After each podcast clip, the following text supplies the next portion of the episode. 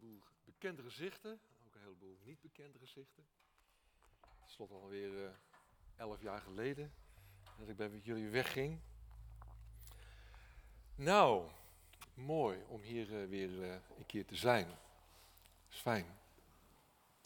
Ik realiseerde me laatst dat ik misschien wel een van de laatste predikanten ben van de kerk van Nazarene die een pak draagt.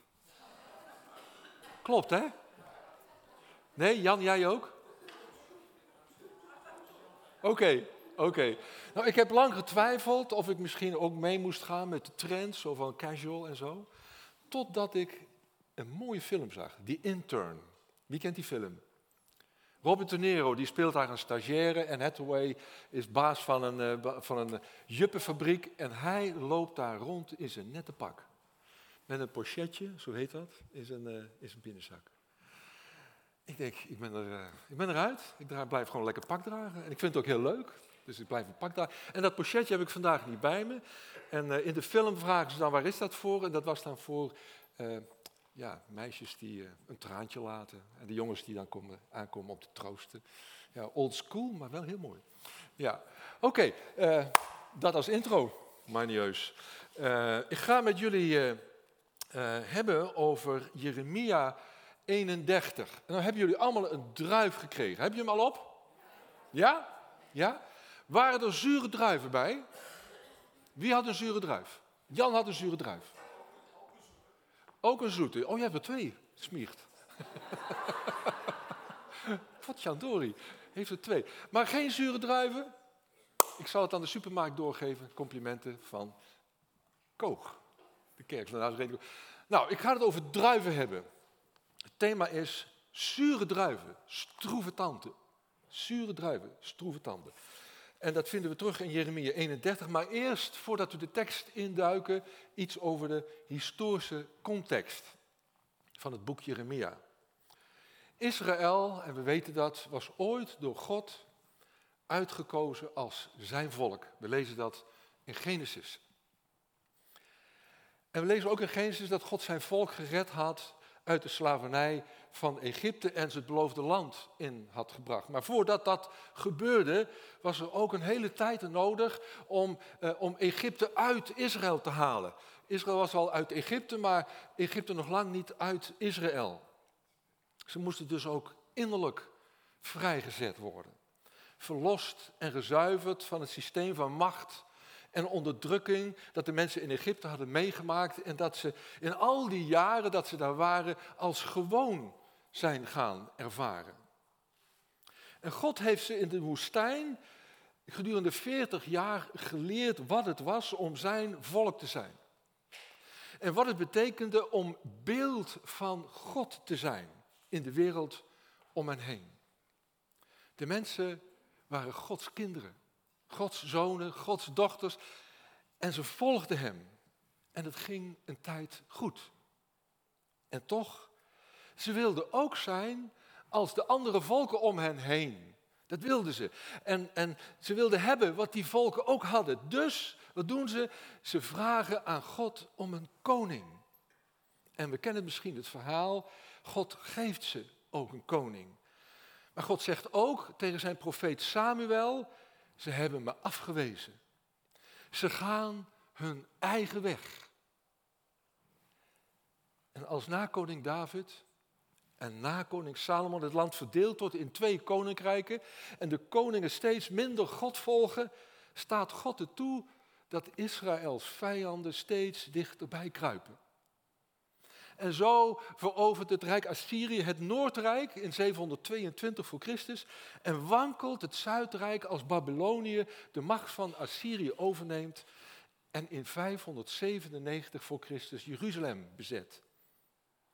En in die periode van 597 tot het einde van het Zuidrijk in 587 voor Christus treedt Jeremia op als de profeet van God.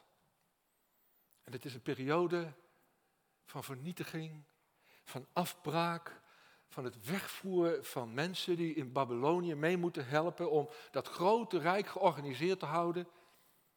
Het is een periode waarin uiteindelijk Jeruzalem en ook de tempel vernietigd worden. Het is een ontzettende puinhoop geworden. En als je dat tot je door laat dringen, dan begrijp je ook waarom Jeremia ook wel de huilende profeet genoemd wordt. De huilenbalk onder de profeten. Het boek Jeremia maakt je depressief, er is bijna niet door te komen totdat. Totdat je de hoofdstukken 29 tot en met 34 leest. Dan klinkt er ineens, te midden van de ellende, want de mensen moeten nog worden weggevoerd, dan klinkt er ineens hoop voor het volk dat wordt weggevoerd. Zullen we gaan lezen? Jeremia 31, vers 27 tot en met 34. De dag, de dag zal komen, spreekt de Heer, dat ik Israël en Juda zal inzaaien met mensen en met dieren. Zoals ik niet aarzelde om hen uit te rukken en te verwoesten, af te breken, kwaad te doen en te vernietigen, zo zal ik niet aarzelen om hen te planten en op te bouwen, spreekt de Heer. Dan zal men niet meer zeggen, als de ouders onrijpe, zure druiven eten, krijgen de kinderen stroeve tanden. Maar zal wie zondigt om zijn eigen zonde sterven? Wanneer iemand onrijpe druiven eet, zullen zijn eigen tanden stroef worden. De dag zal komen, zo spreekt de Heer, dat ik met het volk van Israël en het volk van Juda een nieuw verbond sluit. Een ander verbond dan ik met hun voorouders sloot toen ik hen bij de hand nam om hen uit Egypte weg te leiden. Zij hebben dat verbond verbroken, hoewel ze mij toebehoorden, spreekt de Heer. Maar dit is het verbond dat ik in de toekomst met Israël zal sluiten, spreekt de Heer. Ik zal mijn wet in hun binnenste leggen en hem in hun hart schrijven. Dan zal ik hun God zijn en zij mijn volk. Men zal elkaar niet meer hoeven te onderwijzen met de woorden, leer de Heer kennen. Want iedereen, van groot tot klein, kent mij dan al. Zo spreekt de Heer. En ik zal hun zonde vergeven en nooit meer denken aan wat ze hebben misdaan. Tot zover het woord van God.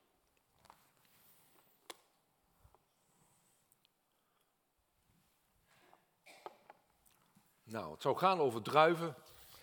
En het is een raar gezegde, dat hebben we net gelezen. Zure druiven of onrijpe druiven, stroeve tanden. En dat gezegde zegt ongeveer dit. We leren een heleboel van onze ouders. En dat nemen we ook over. En natuurlijk zijn dat heel veel goede dingen, maar ook dingen die waarschijnlijk niet zo goed zijn. Dat zijn de zure druiven. Betekenis van het gezegde is volgens de geleerden ook dat de kinderen de zure druiven proeven, ze eten en er stroeve tanden van, van krijgen. En ze denken dan dat het zo hoort. Dat het normaal is. En daarom eten ze die druiven ook en geven dat weer door aan hun kinderen. En zo gaat het door. Zo gaat het door van, van generatie op generatie. En in het boek Jeremia is het op deze plek die we net gelezen hebben een manier om te zeggen dat er een patroon is ontstaan. Een patroon van generatie op generatie, waardoor ze God los hebben gelaten. En de vraag voor Jeremia in deze hoofdstukken van 29 eh, tot 34, de vraag voor Jeremia is, kan dat patroon ooit worden doorbroken? Hoe kan dat nou eigenlijk? Hoe kan het nou eigenlijk dat we stroeve tanden als gewoon gaan ervaren? En hoe kan het nou dat jij en ik patronen in ons leven ontwikkelen die ons niet dichter, maar juist verder van God afbrengen? Zelfs zonder dat we daar erg in hebben. Met andere woorden, zelfs wanneer we nog steeds denken dat we God volgen. Ik las daar een verklaring over. Een verklaring waarvan ik dacht, nou dat is de moeite waard om, om met jullie te delen. Het betreft een onderzoek van een geleerde, meer dan 100 jaar geleden eh, heeft hij dat gedaan en ik ga proberen het op een eenvoudige manier uit te leggen.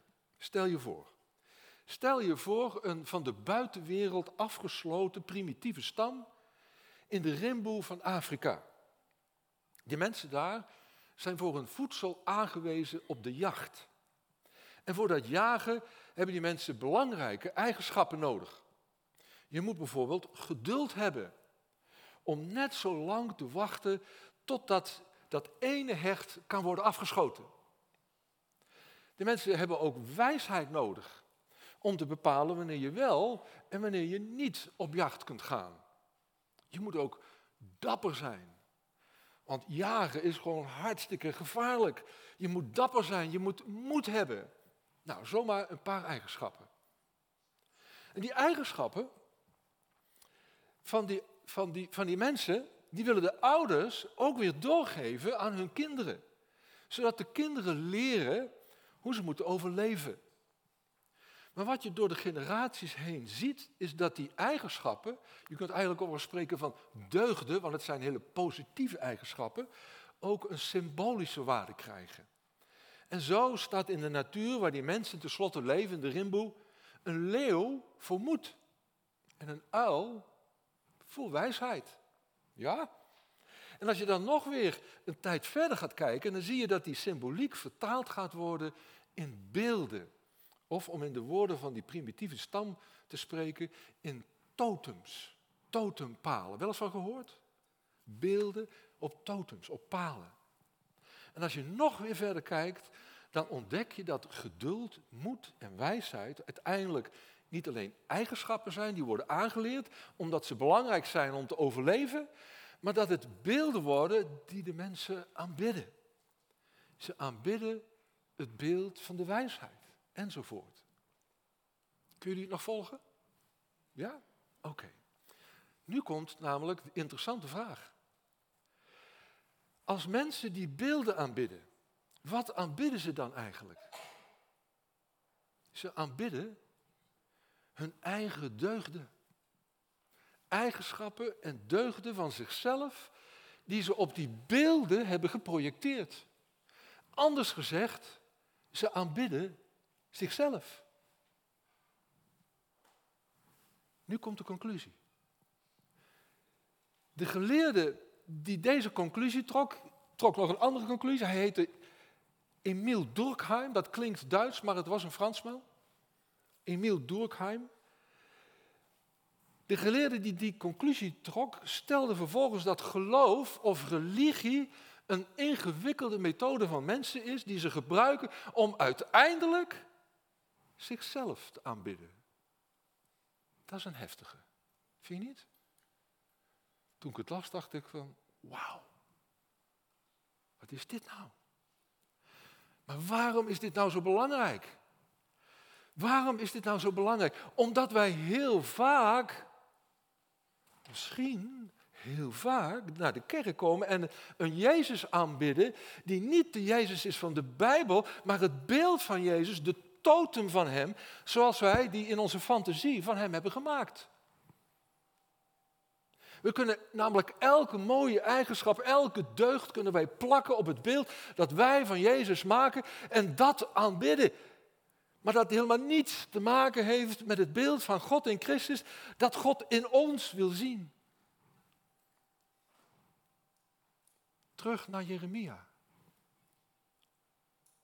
Dit betekent dus dat we aanbidden leren op een manier die ons is overgeleverd van onze ouders, een manier die niet oké is. En we hebben het eigenlijk niet zo in de gaten dat die manier niet oké is.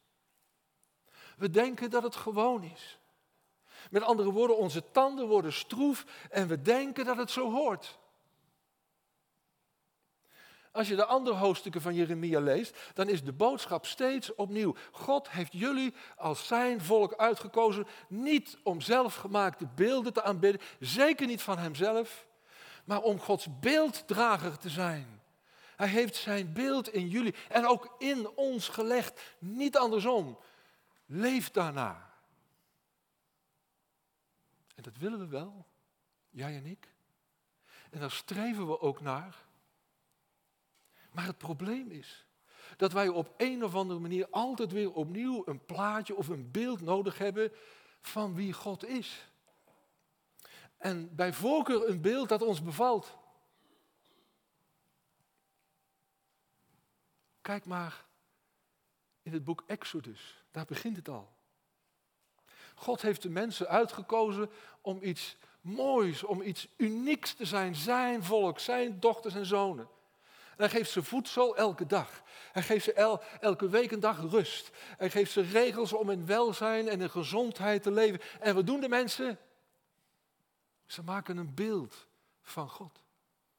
Toch wel een heel lelijk beeld ook. Dat is wat ze doen. En ergens in dat proces in de geschiedenis, ergens in die gebrokenheid van Gods volk, zegt God, ik heb jullie aanbidding niet meer nodig. Want jullie aanbidden niet mij, maar een beeld waarvan jullie denken dat ik het ben, maar ik ben het niet. En dus is er ruimte voor Israëls vijanden om de tempel te vernietigen. Omdat daar niet meer God aanbeden wordt, maar mensen eigen idee van God. En misschien denk jij nou wel, dat kwam alleen voor in het Oude Testament. Dat doen wij vandaag niet meer zo. Wij zijn slimmer dan toen. Wij weten ook meer dan toen.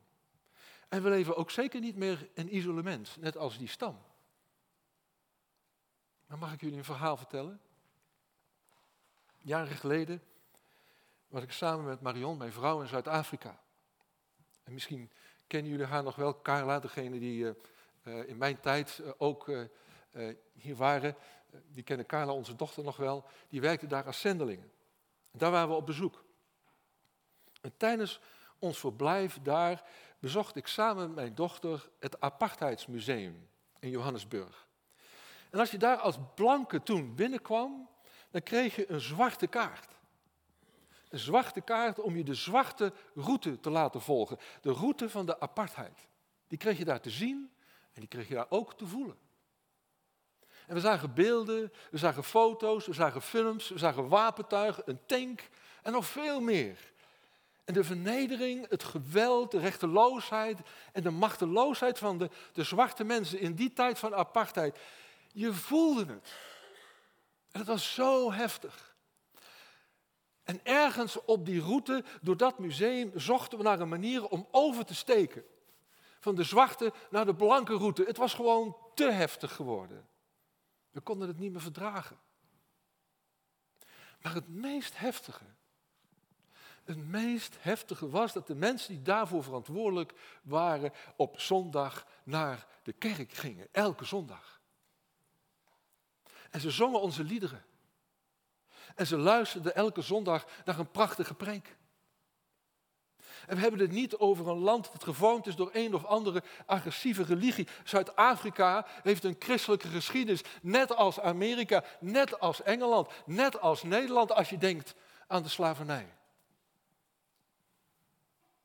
En ze aten zure druiven. En ze kregen kinderen die stroeve tanden kregen. En ze dachten dat het gewoon was. Ze dachten dat ze nog steeds God volgden. En dat geeft ons vandaag de volgende vraag. Als onze kinderen en kleinkinderen straks groot en volwassen zijn, wat zijn dan de zure druiven die zij kunnen aanwijzen? We leven in een aparte tijd. Mensen zijn vaak op zoek naar hun kerkelijk plekje. En dat is goed. Maar als ik hoor hoeveel mensen vandaag de dag aan het kerkshoppen zijn. En dat we dat gewoon vinden. Dan vraag ik me wel af. Maken wij God niet tot een makkelijk vervangbaar product? Zijn we niet op pad om de goodies van Jezus te ontvangen, ontvangen op de plekken waar ze worden aangeboden? Desnoods doen we dat alleen maar thuis. En maken wij dan niet beelden van Jezus naar onze eigen behoeftes? En zijn dat dan misschien de zure druiven die wij aan het eten zijn? En die we gewoon vinden. Maar denk ook eens na over hoe ongeduldig we zijn. En, en, en hoezeer we zijn gevormd door een samenleving die ons opdringt. Dat alles moeten kunnen krijgen. En als het even kan vandaag. Dat vormt ons geestelijk leven, toch? Weet u wat een prachtige tekst is? Die heel vaak gebruikt wordt om elkaar te bemoedigen. Ik pak hem er even bij. En dat is ook in, dat, uh, in diezelfde reeks hoofdstukken van Jeremia, Jeremia 29, daar staat, Mijn plan met jullie staat vast. Zo spreekt de Heer. Ik heb jullie geluk voor ogen, niet jullie ongeluk. Ik zal je een hoopvolle toekomst geven. Dat is een prachtige tekst. En ik heb hem uh, ook zelf gekregen. Ik zal vast niet de enige zijn. Toen ik het heel moeilijk had in mijn leven. En ik heb me eraan vastgehouden. Maar ik weet zeker dat onder jullie die ook die tekst gekregen hebben, niemand, maar dan ook niemand het vers daarvoor erbij gekregen heeft. Weet je wat daar staat? In vers 10. Dit zegt de Heer, als er in Babel 70 jaar voorbij zijn, zal ik naar jullie omzien. En dan komt dat prachtige plan. 70 jaar. 70 jaar. Ik weet niet hoe het met jullie is. Maar kun jij een God aanbidden die 70 jaar wacht voordat hij jouw gebed verhoort? 70 jaar, heb jij zo lang geduld? Ik, ik, ik zelf nog geen 70 minuten. Het, het tempo van God maakt ons gek. Wij, wij, wij, wij willen het geduld wat Hij ons wil leren helemaal niet leren, want we hebben helemaal geen ruimte voor welke vorm van moeite of lijden ook in ons leven. Het moet nu worden opgelost. Dus hou jezelf niet voor de gek. Want ook jij en ik, wij eten op ander, een of andere manier nog steeds zure druiven. En onze kinderen komen en denken dat het zo hoort. Het is zo makkelijk voor ons om God vast te zetten in het beeld dat wij van hem maken. En te denken dat we Hem aanbidden. Terwijl we in wezen onszelf aanbidden. En Jeremia, Jeremia vraagt zich af of het ooit anders kan worden. En ja, dat kan. Ja, dat kan.